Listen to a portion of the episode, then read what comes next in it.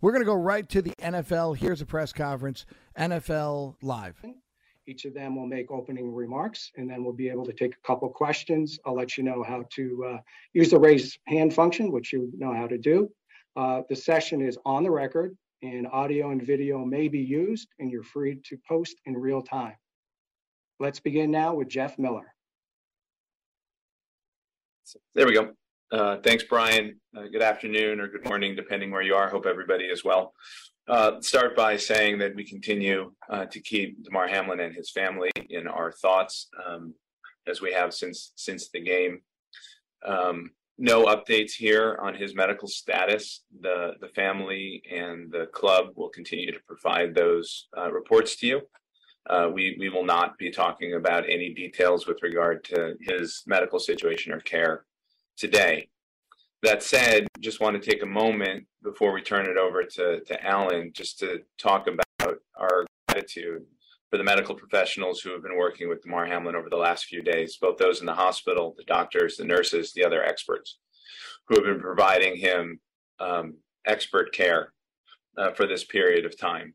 And also, of course, the on field medical staff, the on field athletic trainers in both clubs, the independent doctors, the airway management physicians, uh, the EMTs, and everybody else who has trained and trained and trained again um, both in their own professional lives, um, but also as part of our emergency action plans, which are in place in every stadium, to ensure when there are emergent events that those professionals, those highly expert professionals, handle the situation in the best possible way.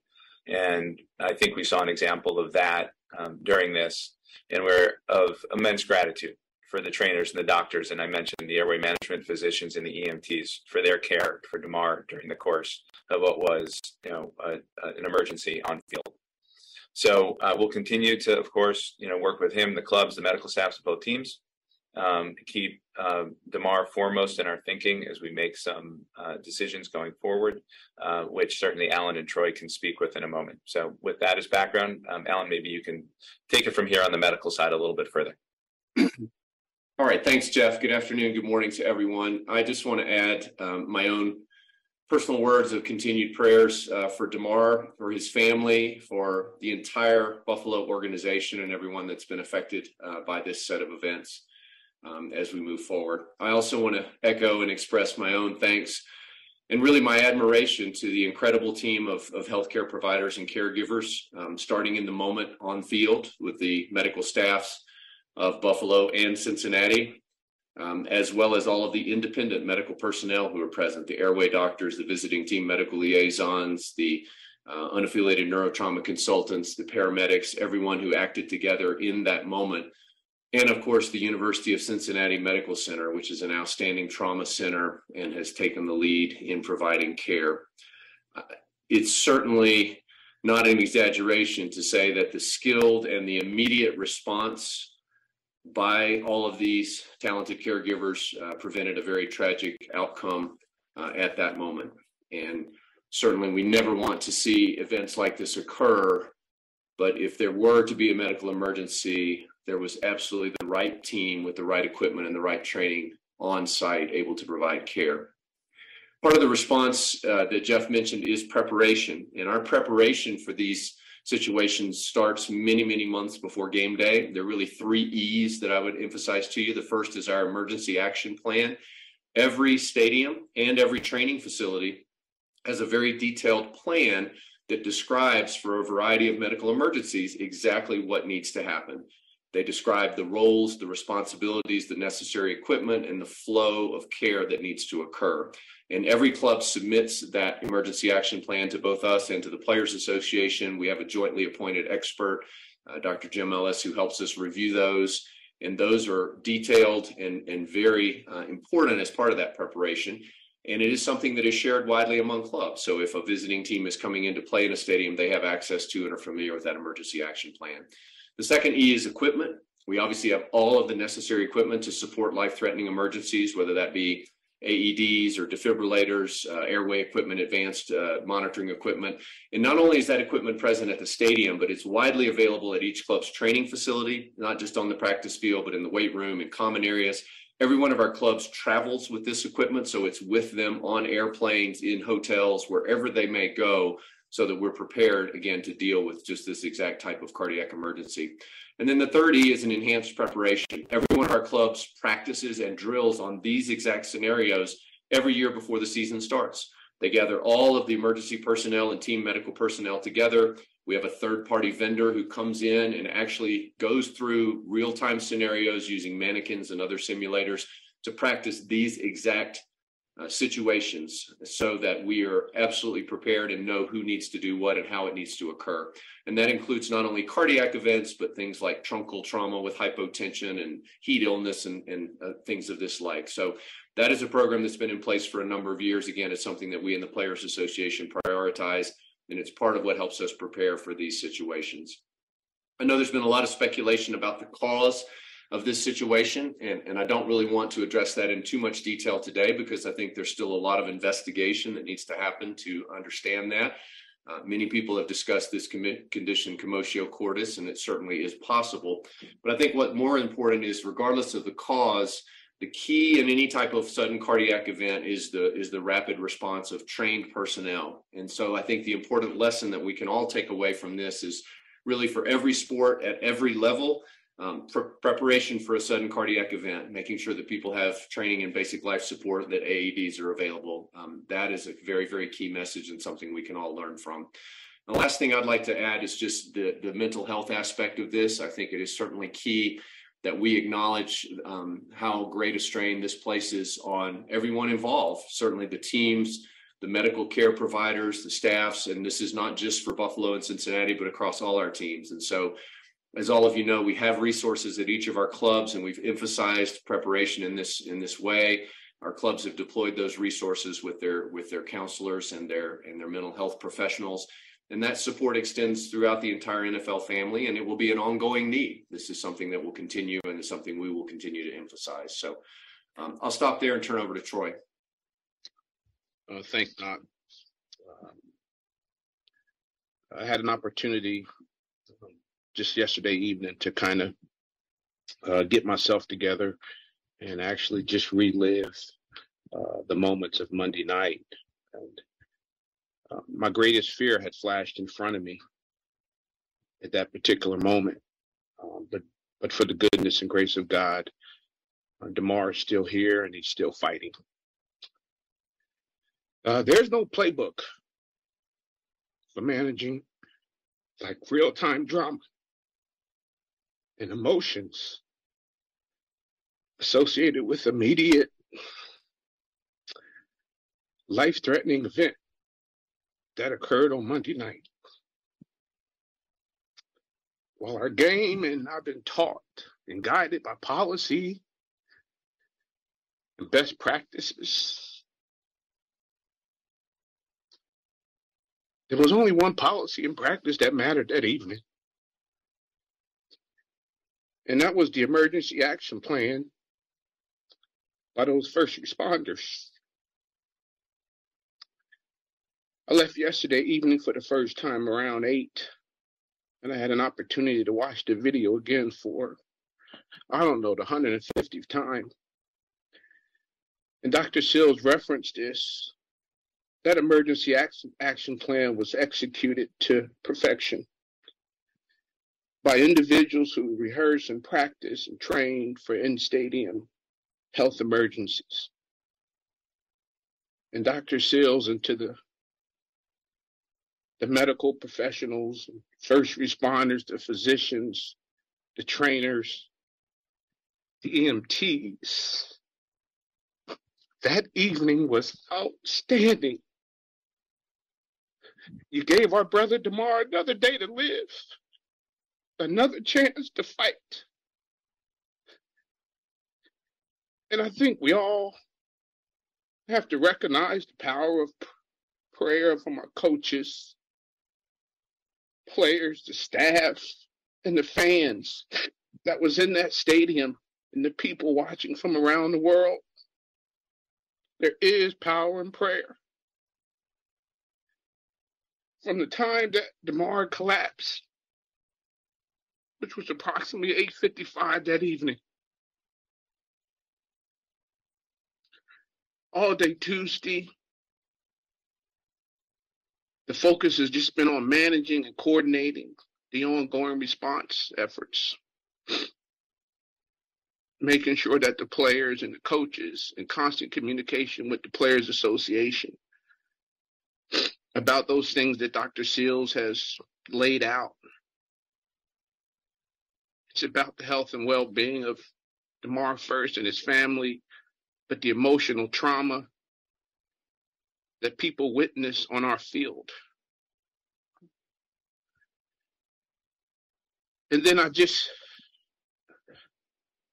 I just think it's just important for me just to share one more time, just to be clear. Um, and I apologize for if I was short. I don't know what that time was, 12:31 a.m. in the morning on Tuesday morning, uh, when Jeff asked to share a few comments from that from that night, that evening, and I'm not sure who the the actual journalist or reporter was, but I was asked a question about this return to play, and I, I I'm not. I feel like I snapped, or I was hasty in my answer, but I would like. I just want to be clear. Just that suggestion alone was inappropriate. It was insensitive. And frankly, it lacked both empathy and compassion for Damar's situation, who is still in the woods and is fighting for his life this day. It lacked complete and, and it was just so insensitive to think that we were even thinking about returning to play. I just wanted to share that because it came up and I think there's been a little bit of discussion. I don't know who said it and I really don't care. But the only thing that mattered to myself, the team here, the folks in the stadium, and the, the coaches was the health and wellness of Damar and getting those coaches back to the locker room so they can look their players in their eyes and see who they are. They were hurting, there was a lot of pain. And talking to the commissioner and communicating with everyone, it was just important. We, we just couldn't play. So I just wanted to share that. Uh, sorry I was a little long winded. Um, but I just thought it was just appropriate. And obviously, I'm still living in this moment. So I appreciate you letting me share a couple thoughts here. Thank you, Troy, for those powerful words. To indicate you would like to ask a question, please use the raise hand function. Once called on, please unmute yourself and ask your question. Once again, please use the raise hand function. Press conference of the National Okay, Football let's League, NFL. begin With Jarrett Bell, USA Today. Uh, hi, everybody. Um, I had a couple questions. One, um, could you give us an update on whether there's been any movement about actually officially canceling the game or doing something um, with with regards to how it would affect uh, the standings and the seedings and and where you may go with that? I know that week 18 games, as, as mentioned yesterday, are, are all on tack. And the second question is for either Troy or Dr. Sills, um, just wanting to have a little bit of more insight on the mental health support. Um, could either of you or both of you speak to um, what happens with counseling in a situation like this? Um, I, I, imagine there's a wide range there, but if you can give us um, some insight on on what specifically the grief counselors may do with the bills as they go back to work this week. Sure. Thank, Thank you. Jarrett, thanks for the questions. Uh, uh, Troy, maybe you and I can can tackle the first one, and then you and Alan can can talk a little bit about the second question. Um, as far as the first one goes, Jarrett, you, you saw the announcement yesterday that we were not going to play um, the game this week. So that conversation about what we do with that game has begun. Um, Troy, Commissioner, um, some of the rest of us are involved in those conversations, but they're ongoing. We have no announcement to make at this at this time. Uh, obviously, we're going to have to make a decision on that uh, in the coming days, which we will. Uh, but there's a lot of considerations at place there, and a lot of people that we want to consult with, including the clubs involved, uh, before that decision is final. So that um, that that's where uh, those things uh, stand now. Troy, anything you want to add to that?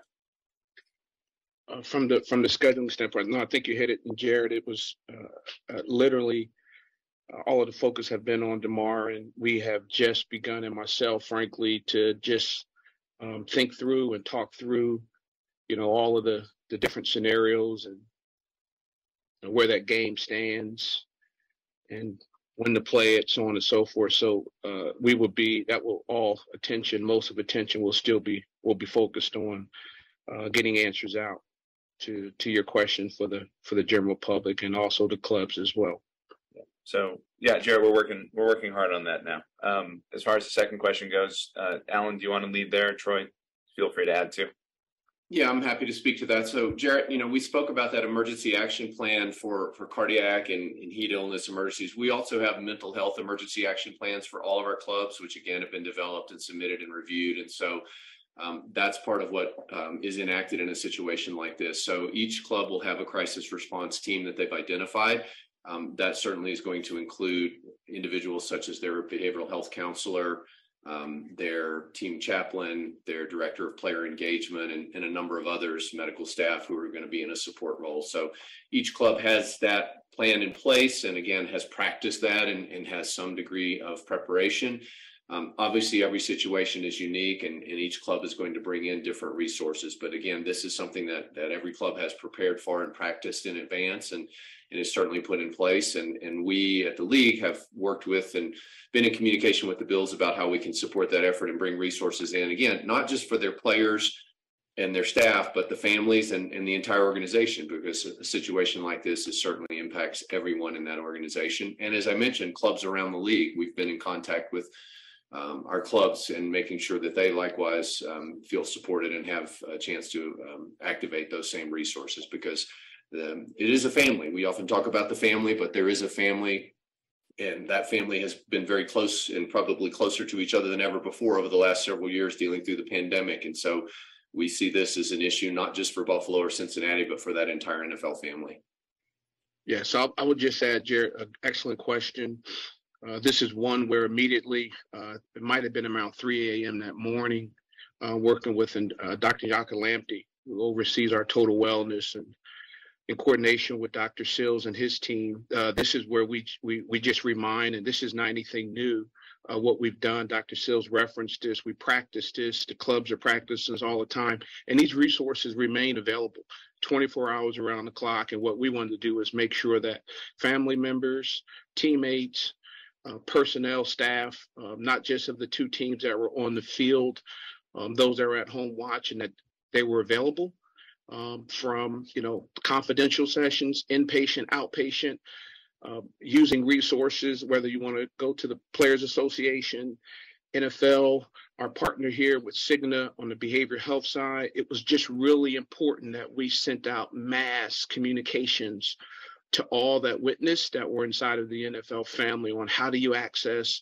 what's available to you, uh, where can you go, and all the clubs were obviously ready to activate um, where where players choose or their family members choose to uh, pull on those resources. Next question comes from Chris from CBS Buffalo.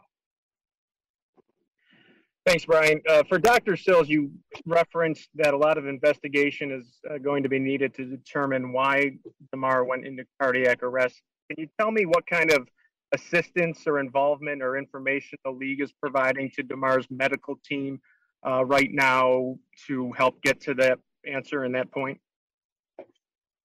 Well, obviously, Chris, we want to provide any and all information that's that's necessary, and so um, the primary focus, as Troy mentioned, is on Damar, his health, and his caregivers, and so they they are taking the lead in the role in his care as they should. Um, and um, obviously, any information that they need from us, we're happy to provide. But um, but I think again, anytime we have an emergency situation on our fields, we always do an after action review So anytime we transport a player off the field or immobilize someone, we, we make a detailed review of that situation so that we can see what we can learn. If there's anything that we can do um, in terms of our response, prevention, and so forth. So that will obviously occur here. I don't think now is the time and the place to get into that. Again, our total focus and energy and the total focus and energy of the medical team is on Damar, his care, and his recovery at this point.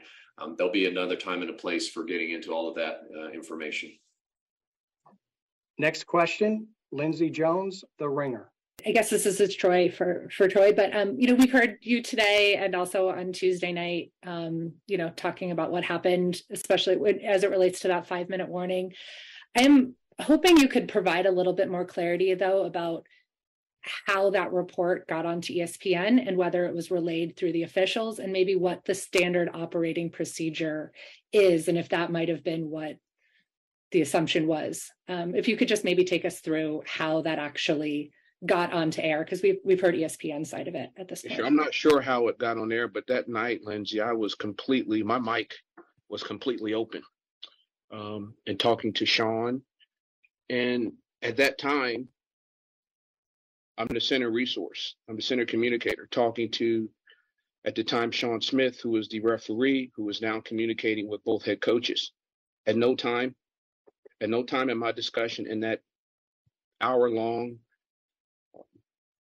time frame where did we ever even myself reference and the mic is open and there are multiple multiple people um, that are um, receiving the information from me to give any directives any directives to uh, getting players ready to play. The only directive that came from myself as the emergency team was on the field caring for Damar was coach Shawn Smith, who's the ref, I need you to get two of the, both of the coaches together and ask that they take their team to the locker rooms. We're going to suspend play. It is important that both Coach Taylor and Coach McDermott, because it was just raw emotions watching, and I thought it was extremely inappropriate for millions and millions of people to watch this raw emotion and as as the medical team tried to care for this young man, get him back to the locker room. So that is the communication uh, that took place on field, real time, with multiple people listening in. That was the only directive. You're listening okay, to live question. coverage of the NFL news briefing on News Radio 930 WBEN Buffalo and WKSE HD3 Niagara Falls. Thanks, Can you hear me okay? Yes, go ahead, Tom. Okay, this is for uh, Dr. Sills. Dr. Sills, I'm wondering if you could talk in as much detail as possible about the 60 minute meeting, which I assume happened in Cincinnati, and how, with so many uh, healthcare professionals on duty, how you prevent what could potentially be a chaotic situation uh, from becoming chaotic. And I guess by that I mean, you know, how how tasks are divvied up and so on. Yeah, Tom, thanks for the question. So the 60 minute meeting, I think, is is one of, if not the most important things we do to prepare for each NFL game. Um, for those of you on the call who are not familiar with it, it happens one hour before kickoff, and hence the name, the 60 minute meeting. But it's a gathering of all the medical personnel at the stadium for both teams and the independent medical personnel and the game referee. So just to go through that list, you've got team physicians, athletic trainers, You've got the unaffiliated neurotrauma consultants, the spotters in the booth. You've got the field paramedics, the airway doctor, the visiting team medical liaison, even the x ray technicians, the NFL game ops rep. All of those people are there and the referee. And the point of that meeting is to go through the highlights of the emergency action plan, to remind everyone um, things such as the location of the emergency equipment, how carts will be brought onto the field, to confirm the radio signals because everyone's connected by radio, what radio signals will be used in event of certain situations, as well as hand signals. So to, to explain that a bit further, typically when, when an athlete is injured on the field, the medical training staff of that athlete's team will run out on the field. If they get out on the field and they sense that this is a significant emergency, then they will give a hand signal in addition to the radio signal it's basically an all call, meaning everyone come. Uh, medical staffs of both teams and the independent medical personnel come out onto the field to assist. And then they will proceed into those defined roles and responsibilities. And one of those roles and responsibilities that is identified in that 60 minute meeting is who will be what we call the code leader, meaning if there is a cardiac arrest, who's going to lead, who's going to be the captain of the ship in that moment to make determinations, decisions about um, various aspects of the resuscitation. So all of that information is covered at every one of our meetings. We have that 60 minute meeting before every single NFL game, whether it's regular season, preseason, international, Super Bowl, they're all the same. And fans never get to see that meeting because it happens underneath the stadium. But as I said, I think it is one of, if, if not the most important things we do to prepare for a game. And I think that you get a sense from who all's involved there, how seriously everyone takes that. And the referee being present is also really key because obviously the referee uh, representing the entire officiating crew has command over the field and can communicate not only with the booth and the spotters, but with the medical staffs on both sides and can help in the response to a variety of medical situations. So it is something that we've been doing um, over the course of the last six seasons. It's made us better. And it is something that, again, I think uh, is applicable to all levels of play you certainly won't have the number of medical personnel available at, at every level of play in every sport that we do at the NFL.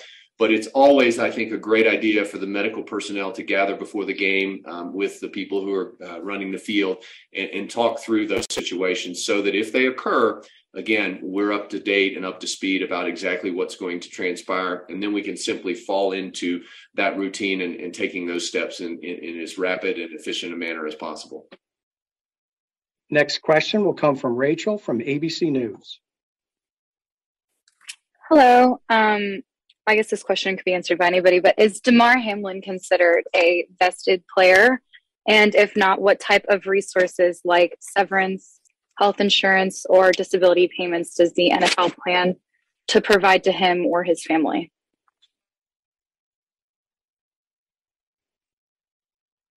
Damar is in his second year so you need to be vested. You need three years, but obviously in situations like this, we, we, we expect, God willing, that he would recover. Uh, but he would, he would get the resources necessary, um, to make sure he has what he needs to, to live a, com- a complete life. Okay, next question, Jonathan Jones, CBS. Thanks, Brian. I think this question is for um, Troy and or Jeff. We uh, obviously the Bills, excuse me, have not had media availability since then. So I'm curious in the conversations the league has had, particularly with the Bills, but also even with the Bengals, do the Buffalo Bills want to play this weekend? And uh, do do they want to play this game? And how much is is that being taken under consideration? I could I could just share Jonathan from what just my conversations with with coach and they have 100% been around how's he doing? And that was as early as uh, I guess 5 30 6 o'clock this morning my last discussion with coach McDermott. I have not had any discussions outside of how his mental health is of himself and how are the players? And, and it, this includes uh, Brandon Beane, a general manager. I just not, we just have not had any discussion that has not been, frankly. Um, my concern is to making sure the men um, have what they need to function. And that's getting through this day. Tomorrow's going to take care of itself. So, that from my communications with the club and those players, has just strictly been around making sure they're okay to check in and being able to access those resources that are available to them. It is tough. And coach is still battling. Okay, next question, Ken Belson, New York Times. Uh, thanks. This uh, question is for Dr. Sills. I, th- I was just wondering if you could put a little more detail on the emergency action plan um, specifically when you watch the reaction of the uh, team um, uh, staff that run out. Uh, there are two uh, uh, uh, men who run out, and then there's two more, and then they somebody's on a radio basically uh, asking for more help, and then you see a couple of guys with red caps. Can you just sort of give me a sense of the sequence? Do the trainers typically run out first, and then um, the physicians, or is there an order to how that happens in this case? Well, I think again, Ken, the initial assessment out on the field for any any player with any injury is handled by the that player's medical staff, which typically is an athletic trainer and or one of the team physicians. And then once they get out and, and get that immediate first triage of what the situation is, then as I said, they'll activate um, the emergency action plan, and you'll see the other individuals coming into play. So uh, once again, that involves their colleagues on their own team medical staff, but also the other medical staff, because at that point, th- there are really no teams, and, and that's not even a consideration for us. We're all physicians and, and athletic trainers, we're healthcare professionals, we take care of patients.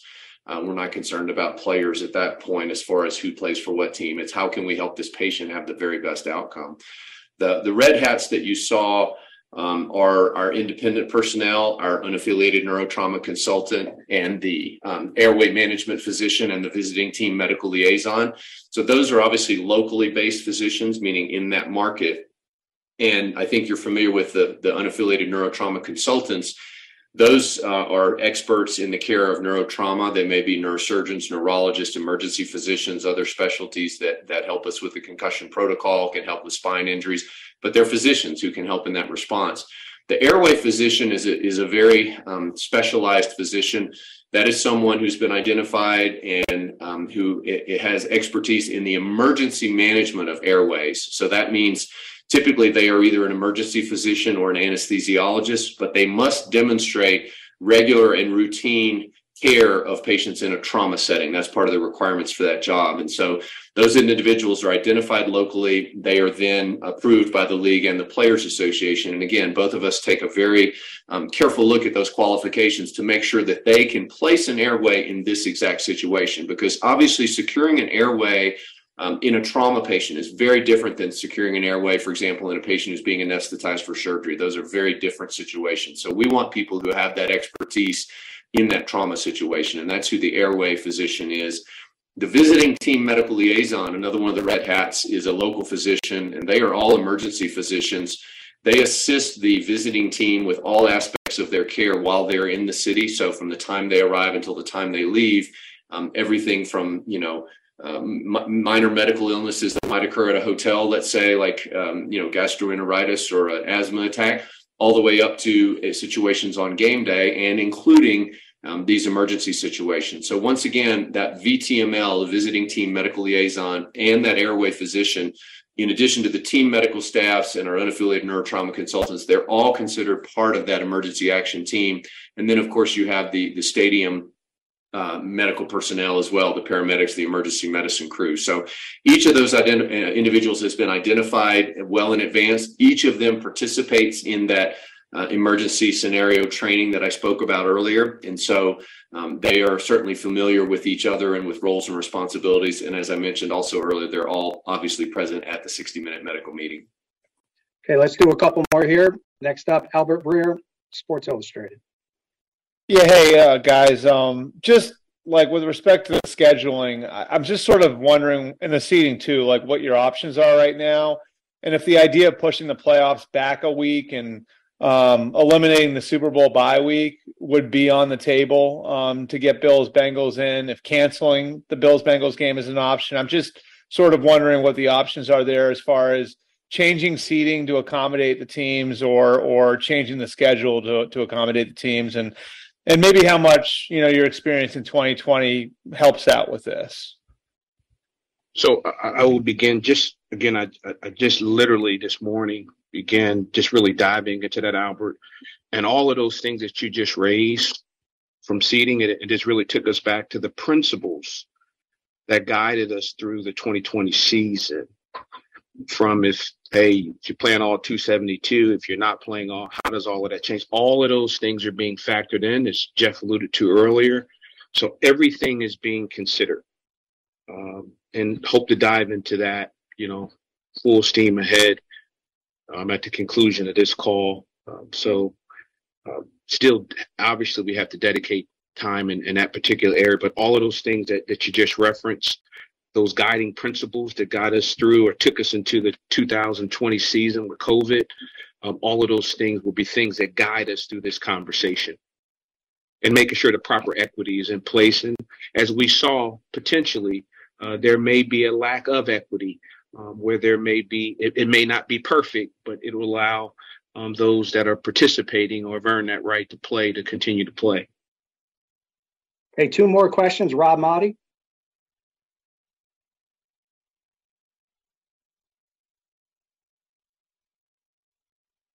Rob. Hey, sorry, I had to unmute. Uh, Troy, uh, first off, appreciate your transparency and given what you said about Sean McDermott, how difficult and emotional this is on the Bills. And since we're at Wednesday and there's game planning, there's preparation, so much goes into making sure a team is ready for a football game. How much consideration are you giving to postponing the Bills Patriots game as well this week? Again, uh, Rob, we have not had that discussion. We've we have literally, when I say myself and commissioner and others, are just constantly talking to the clubs and in particular uh, the Bills. It's really important that we just keep the pulse of the coach and the players, and don't get in front of that. And we'll we'll allow Sean and his team and his staff and the players, which are the most important thing here, to guide us um, if we have to make that uh, have to make that decision collectively uh, with the club on what's best for for Sean and his team and the players. Okay, last question, Tom Pelissero.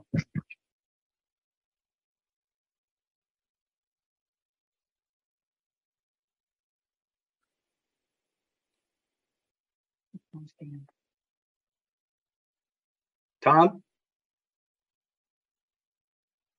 There we go unmuted. Uh, so going back, Troy, to what you said about um, the guiding principles from the COVID era, kind of taking you through how to approach a situation like this. One of those guiding principles was that if there were a situation where one team played an unequal number of games to another team, the winning percentage would uh, determine the playoff seeding. So to that end, if this Bills Bengals game is not uh, resumed, how would that game, whether it's a tie or a nullified game, how would it be reflected in the standings? So, Tom, so just so that I'm clear, and if you can remember, those principles was it was a one year only.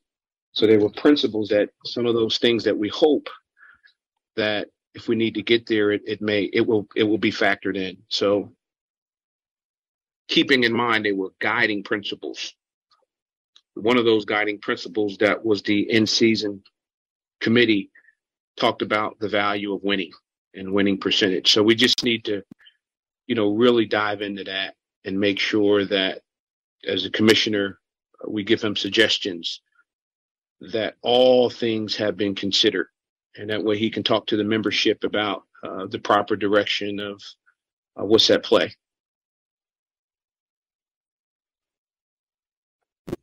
Okay, that will conclude the session. We do appreciate you joining. We'll continue to provide information as it becomes available. Thank you very much. And that was a uh, news conference held by the uh, National Football League. Uh, you heard a lot of uh, Troy uh, Vincent, who is a big shot executive with the National Football League. And uh, apparently, the story about the league wanting to take a five minute breather and then get back to play is uh, something that uh, offended Troy Vincent uh, very greatly.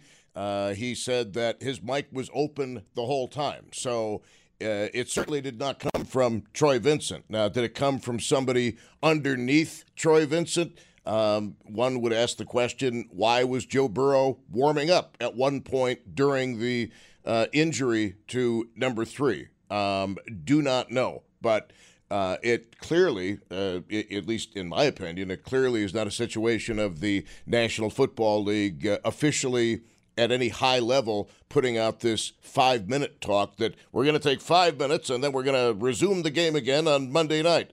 And uh, obviously, uh, Troy Vincent felt very, very passionately about that. Yes, he did play for the Buffalo Bills and a bunch of other teams, very successful National Football League career, and now a very successful executive uh, with the National Football League. So here we are, and uh, it is Wednesday. It is the uh, fourth day of January 2023.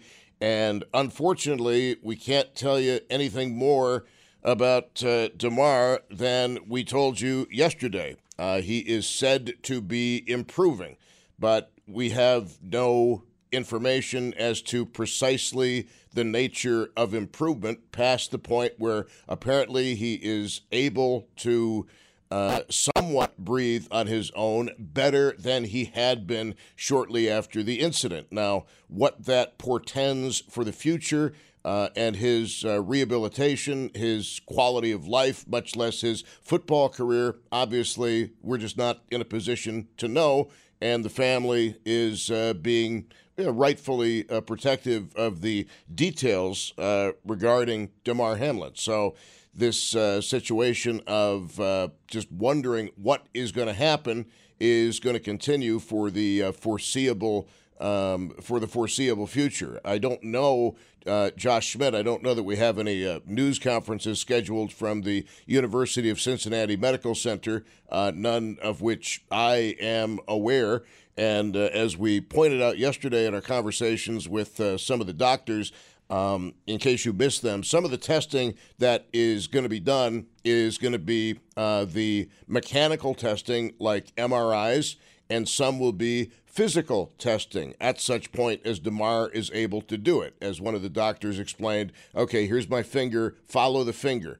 Uh, things like that. And if you've ever had a concussion or uh, it was suspected that you had had a stroke, you know what they do to assess your cognitive function. That's one of the things they'll do. Uh, they'll ask you, for example, uh, can you see my finger now? And it will be in the periphery of vision. And uh, they'll also show you little cards showing made up scenes and ask you to describe the scene as one way to assess your cognitive um, function.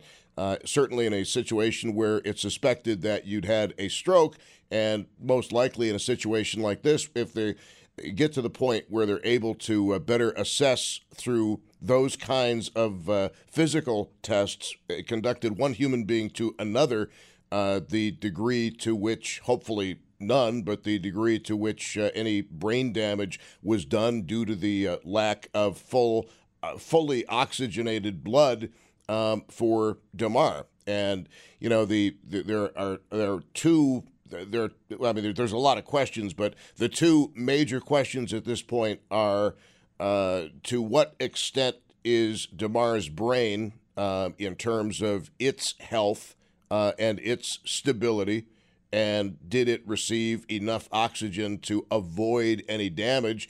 And the other question is going to be of a cardiac nature, and that is, was any damage done uh, to the heart? Uh, those of you who have had heart attacks know that uh, one of the anxious days that you run into in the uh, recovery process uh, happens uh, usually a few weeks or months after the heart attack as they assess how much damage was done to your heart because a heart attack uh, not cardiac arrest but a heart attack basically is like a stroke to the heart. So i'm sure they're going to take a very good look not only at that uh, the overall condition of his heart, but uh, as the physicians have told us, uh, they will be doing um, electrophysiology studies of the heart, as well as uh, the physical studies, as mentioned, to determine whether there are any congenital abnormalities. And when you're dealing with a situation involving a heart issue, um, there are, ladies and gentlemen, there are so many specialists that get involved in your heart. For example, there is the general cardiologist who is the jack of all trades with cardiology.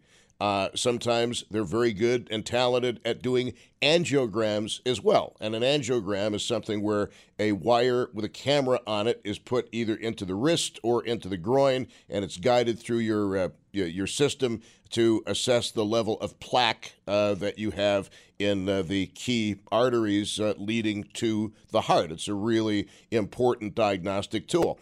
You've also got the electrophysiologists, and if you have had in Buffalo, if you've had a heart attack, I can name at least one electrophysiologist. All this guy does with hearts is he is the electrician. And he'll tell you, this is my job. I'm the heart's electrician. And then you get the people who are the plumbers of the heart, uh, who assess the degree to which arteriosclerotic plaque has formed and uh, they will also determine whether or not you need stents, whether you need bypass, or whatever the situation happens to be. Uh, but at this point, the official position of the National Football League, if I heard the news conference correctly, is that they don't know precisely what caused the horrific situation during Monday Night Football. Uh, a lot of the uh, physicians have said, well, it looks like uh, commotio cordis. It looks like uh, the situation where at just the right moment, which is actually the wrong moment, but at just the right moment during the heart's rhythm, it faces a serious trauma. And for whatever reason, the heart gets knocked out of balance. And you saw how quickly, if it is that situation, uh, that that can manifest itself uh, the other night uh, with uh, Damar Hamlin. It was a terrible, terrible situation, and unfortunately, it was a it was a one in a million thing. But this uh, obviously the the nine minutes of uh, CPR and resuscitative um, efforts that were made. That's clearly a concern to uh, to the doctors. It wasn't a question of his being out uh, for a couple of minutes or less than a minute and then brought back.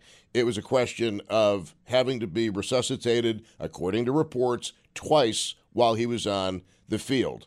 And uh, you know, again, is is we there's there's just so much information that we just don't know um, about his condition, about his prognosis, about what exactly is going on with him. And again, that is the uh, family's prerogative. I mean, he may be a player for the Buffalo Bills, but he also has a family, and uh, some families obviously are a lot more. Uh, guarded and tight-lipped about what is going on with respect to health of family members um, than than others, and I certainly um, respect that. I mean, typically in my family, uh, nobody finds out that somebody had died until they're well buried and in the ground. That's just the silly way that uh, our family happens to work, and I'm sure you've got your own ways of dealing with things like that.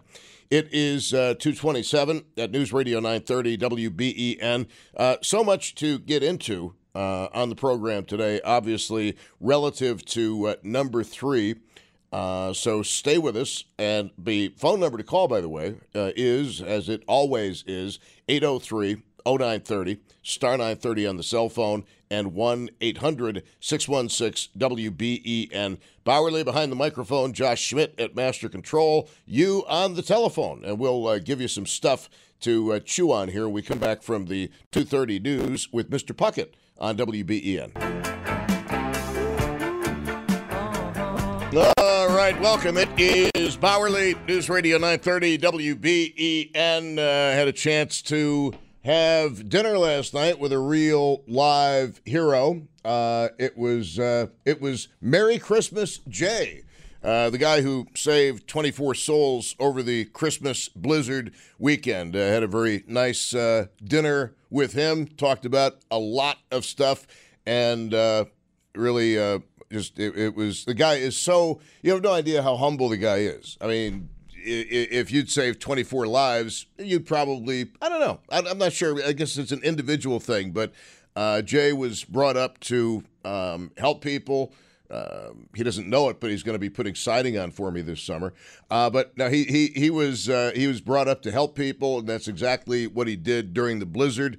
Um, many of you have gone to the Carnegie Hero Fund to nominate Jay for a Carnegie Hero Award, which he absolutely deserves and for which he totally meets all criteria, putting himself at great risk, not just once or twice, but two dozen times to save his fellow human beings from almost certain death uh, during the blizzard of 22. But that's just the kind of guy he is. And uh, 27 years old, he's uh, incredibly wise. And one of the things that I would like to see happen, and I'm not sure how much of a possibility it is because he's not a pop star um, or a cultural icon yet, but uh, it would seem to me that uh, he ought to receive the Presidential Medal of Freedom. So that, that's the nation's highest civilian award. Although recent years it seems to go to pop stars uh, as opposed to people like Jay. So we'll see if that goes anywhere. I hope uh, Congressman Brian Higgins puts forward the idea to the president to make sure that uh, Jay receives the Presidential Medal of Freedom. Again, it's the civilian equivalent to the Medal of Honor. It's the highest uh, award a civilian can uh, receive. Um, at this point in the show, uh, I want to talk about uh, it, obviously as far as the situation involving number three.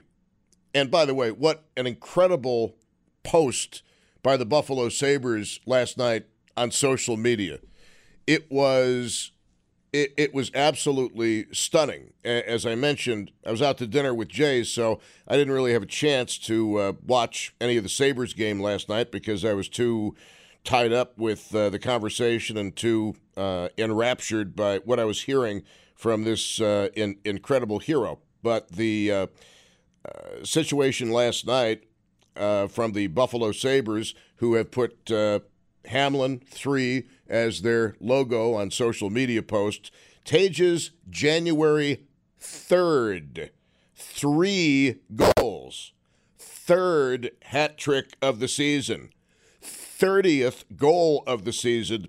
Winner three minutes into overtime. That's an awful lot of threes. Awful lot of threes. This one was for you, Damar. And, and it was three on three overtime, too.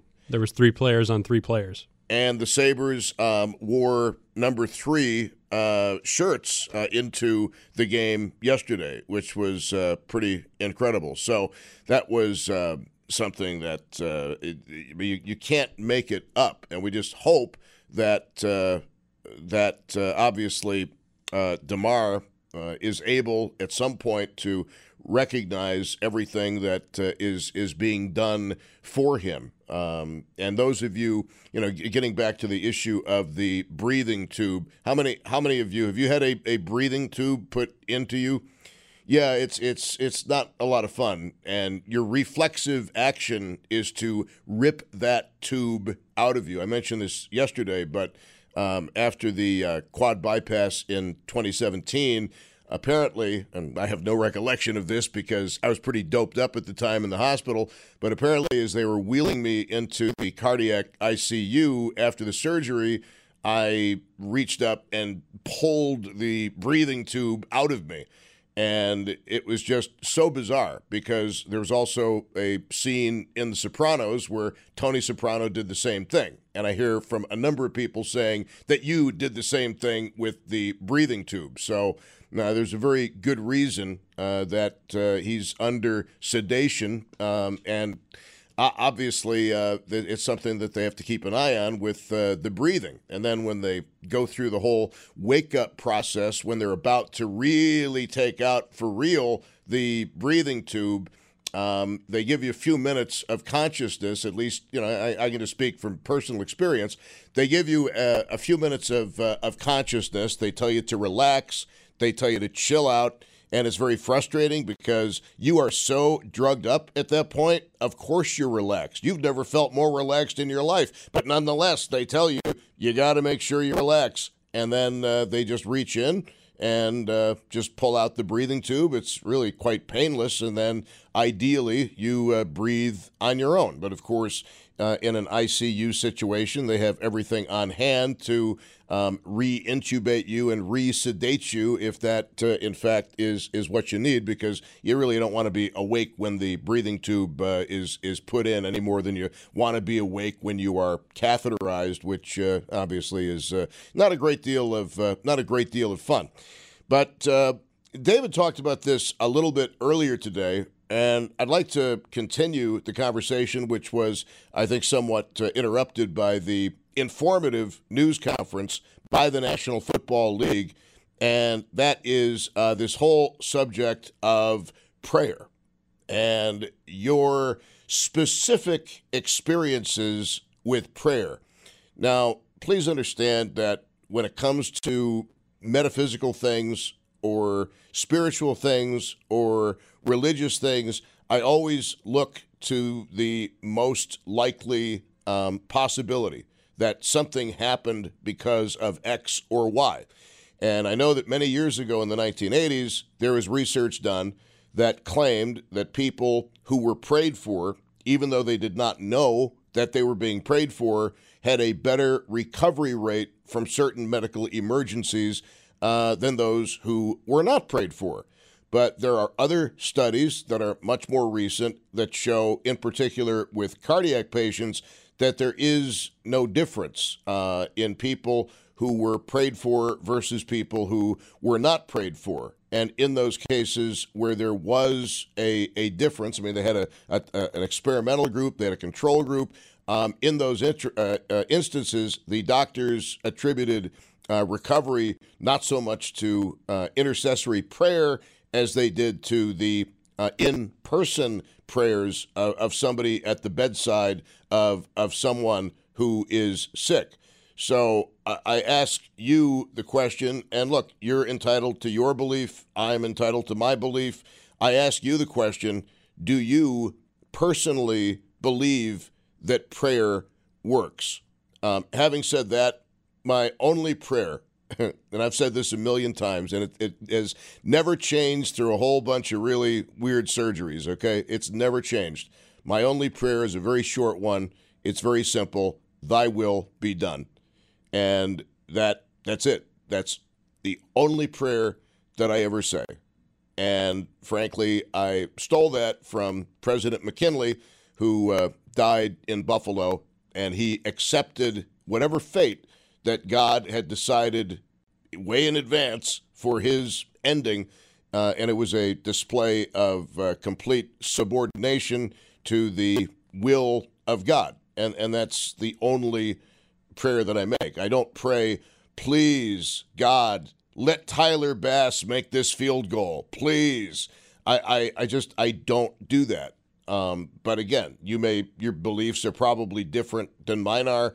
Mine prayer is just a real simple one Thy will be done, because um, I have to accept whatever is meted out by God, whether it's good or whether it's bad. Um, if you believe in the idea of God's will, then God is in charge, God is all powerful, and everything happens for a reason, which, by the way, is something that uh, Jay, the Blizzard hero, brought up in our interview with him last Thursday.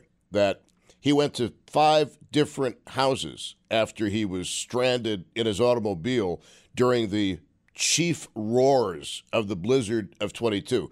Five different houses turned him down. He offered $500 at every house if he could just come in and sleep on the floor. Every house turned him down.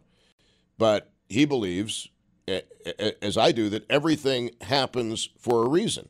And because Jay had been turned down by five houses at the doors of which he had knocked, that is when necessity became the mother of invention. And he looked up nearby schools on his cell phone and decided to break into the uh, to the uh, school in which he found refuge not only for himself, but also for uh, 24 other people he rescued. And, you know, if you think about it, and we've talked a little bit about this, Um, if Jay had been allowed into any one of those homes that had turned him down, 24 additional people likely would have died in the blizzard of 22.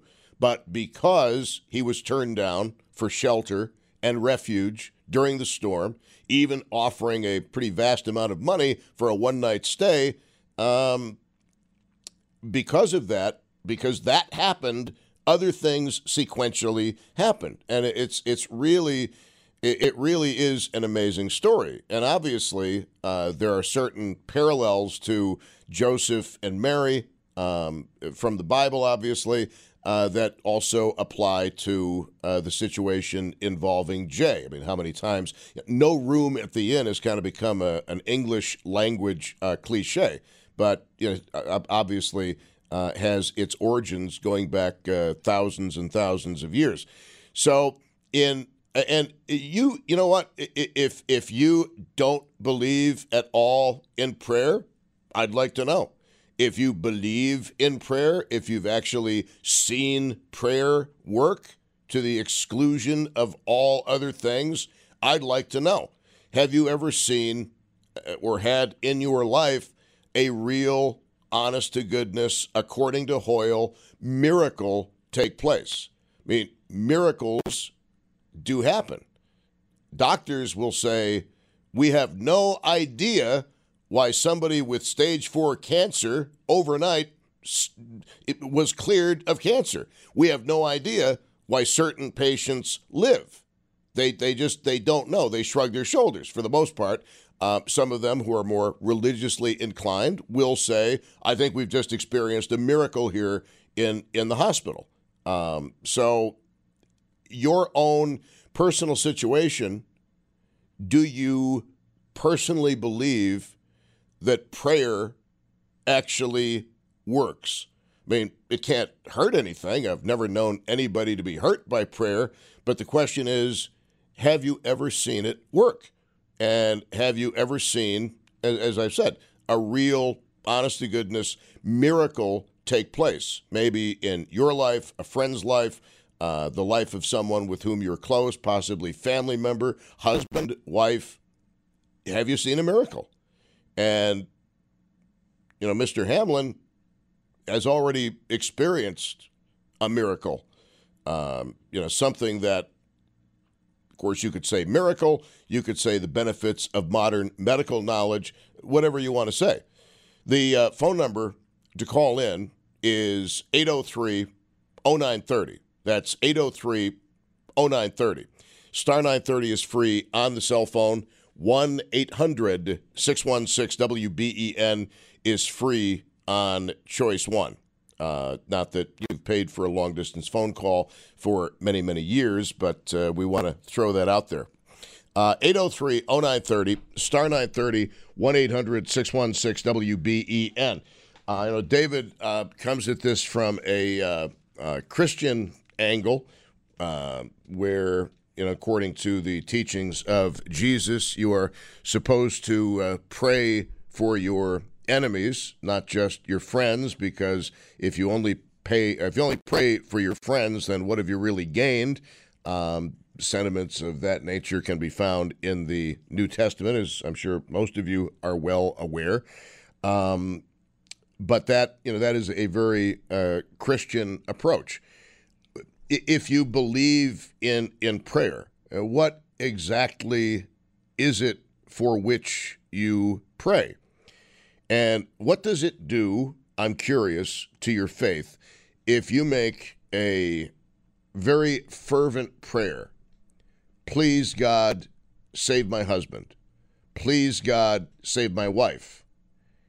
And the result that you want is not what you get.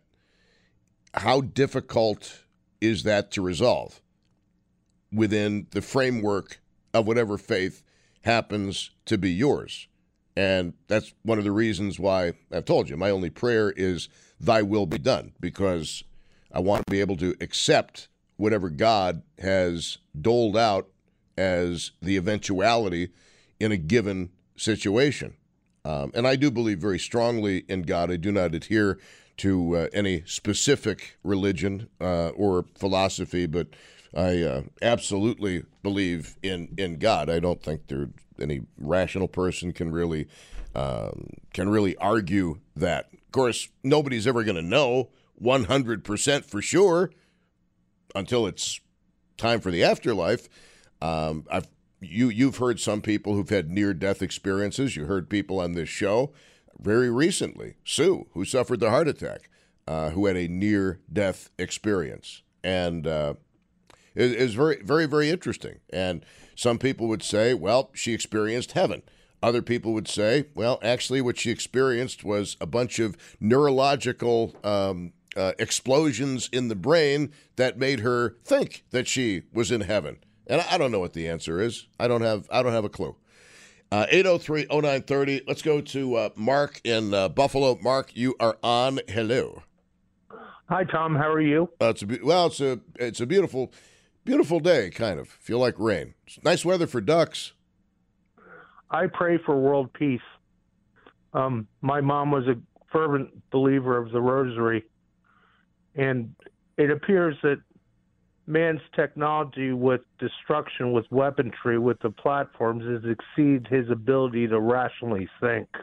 Just look at world events, man. I pray for peace. Um, and okay, when you you pray for peace, so at any given moment in the world, there's a whole bunch of conflicts going on, most of which we don't hear about. But the big one now is another European conflict between Russia and Ukraine. How do you resolve that? It's something against which you pray, but yet it happens. So how do, how do you resolve With, that? um, I personally think that Putin is a servant of Lucifer, to be honest with you. He's committed war crimes. Hitler did the same thing land grab, war crimes, genocide, greed, foolishness, myopic foolishness. You know, Putin, one of these days, he's going to miscalculate. And, and what do you think happens when he miscalculates? It's going to end up poorly with him. His money's not going to spend too well in a glass parking lot. Um, yeah, I, I as far as Putin is concerned, um, you I don't know if you're aware of this, but uh, Vladimir Putin, um, with his ties to KGB, one of the reasons why he's even in power at the moment is he engineered a whole bunch of false flag attacks in Russia, which allowed a crackdown on civil liberties. Everywhere you look, there are fingerprints of Joseph Stalin on Vladimir Putin. Um, he is uh, obviously a bad actor, but he's a bad actor with with nukes. But I, don't think he's crazy. Now, Kim Jong Un.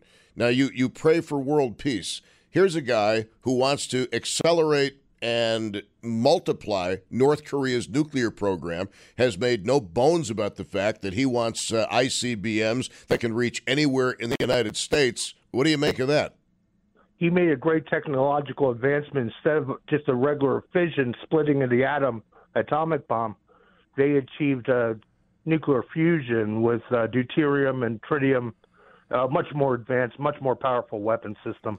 But as some So he, as somebody he who upgraded from an atomic weapon to a thermonuclear weapon, and I also, if my information is correct, his ballistics are such that he can reach anywhere in the continental United States.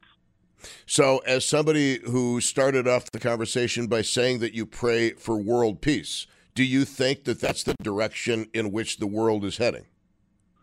I think that if the start is going to be Ukraine, someone's going to miscalculate. So, despite your prayers, even though you believe in prayer, you think that we're heading for a global conflagration. Um, I think that we're ill prepared, and I try not really to think about this, but I pray hard. It's just that, Tom, things are so scary. And one last thing is that I pray for you for your health. All right, thank you very much. I, uh, I appreciate it. I'd stick with world peace. You got a better shot with that one. It is uh, coming up on 256 at News Radio 930 WBEN.